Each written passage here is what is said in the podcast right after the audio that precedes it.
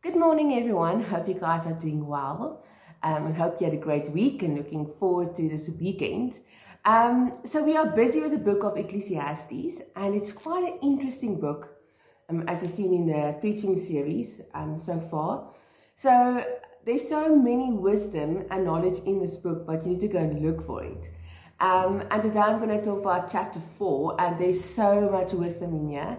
Um, but I want to stop especially at verse 9. So I'm going to read for us Ecclesiastes 4, verse 9.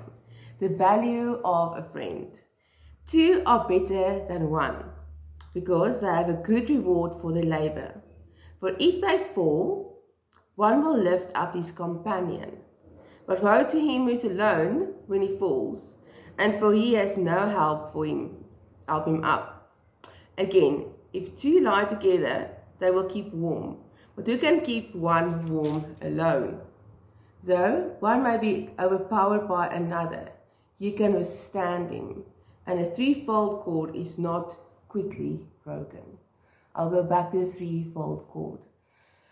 In our life here in Johannesburg is so you're just running around and being busy and chasing around. And I want to encourage all of us today, me included, and how much time and effort do we spend on our friends or our friendships? And this can be include your husband and wife also being your best friend.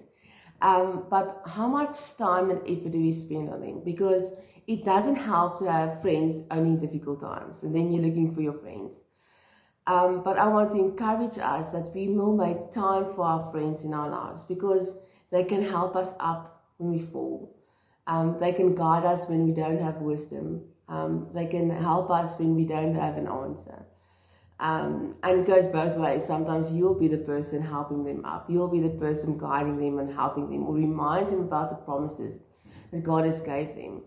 Um, and that's so important when we come to the last verse, verse 12, and a threefold cord is not quickly broken.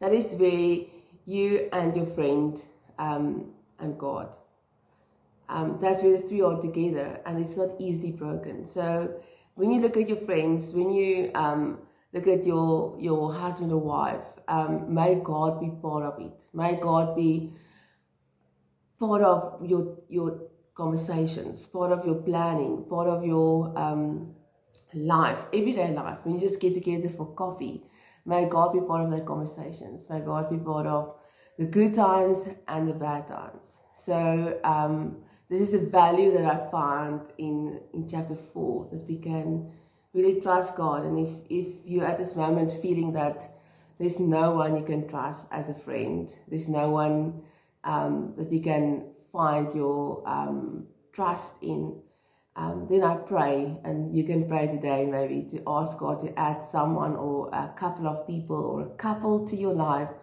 that will help you um, enjoy life together. And it's so much worth to do it with people around you, um, where they can help you up, where you can help them up, and sometimes just having fun together um, in the presence of God.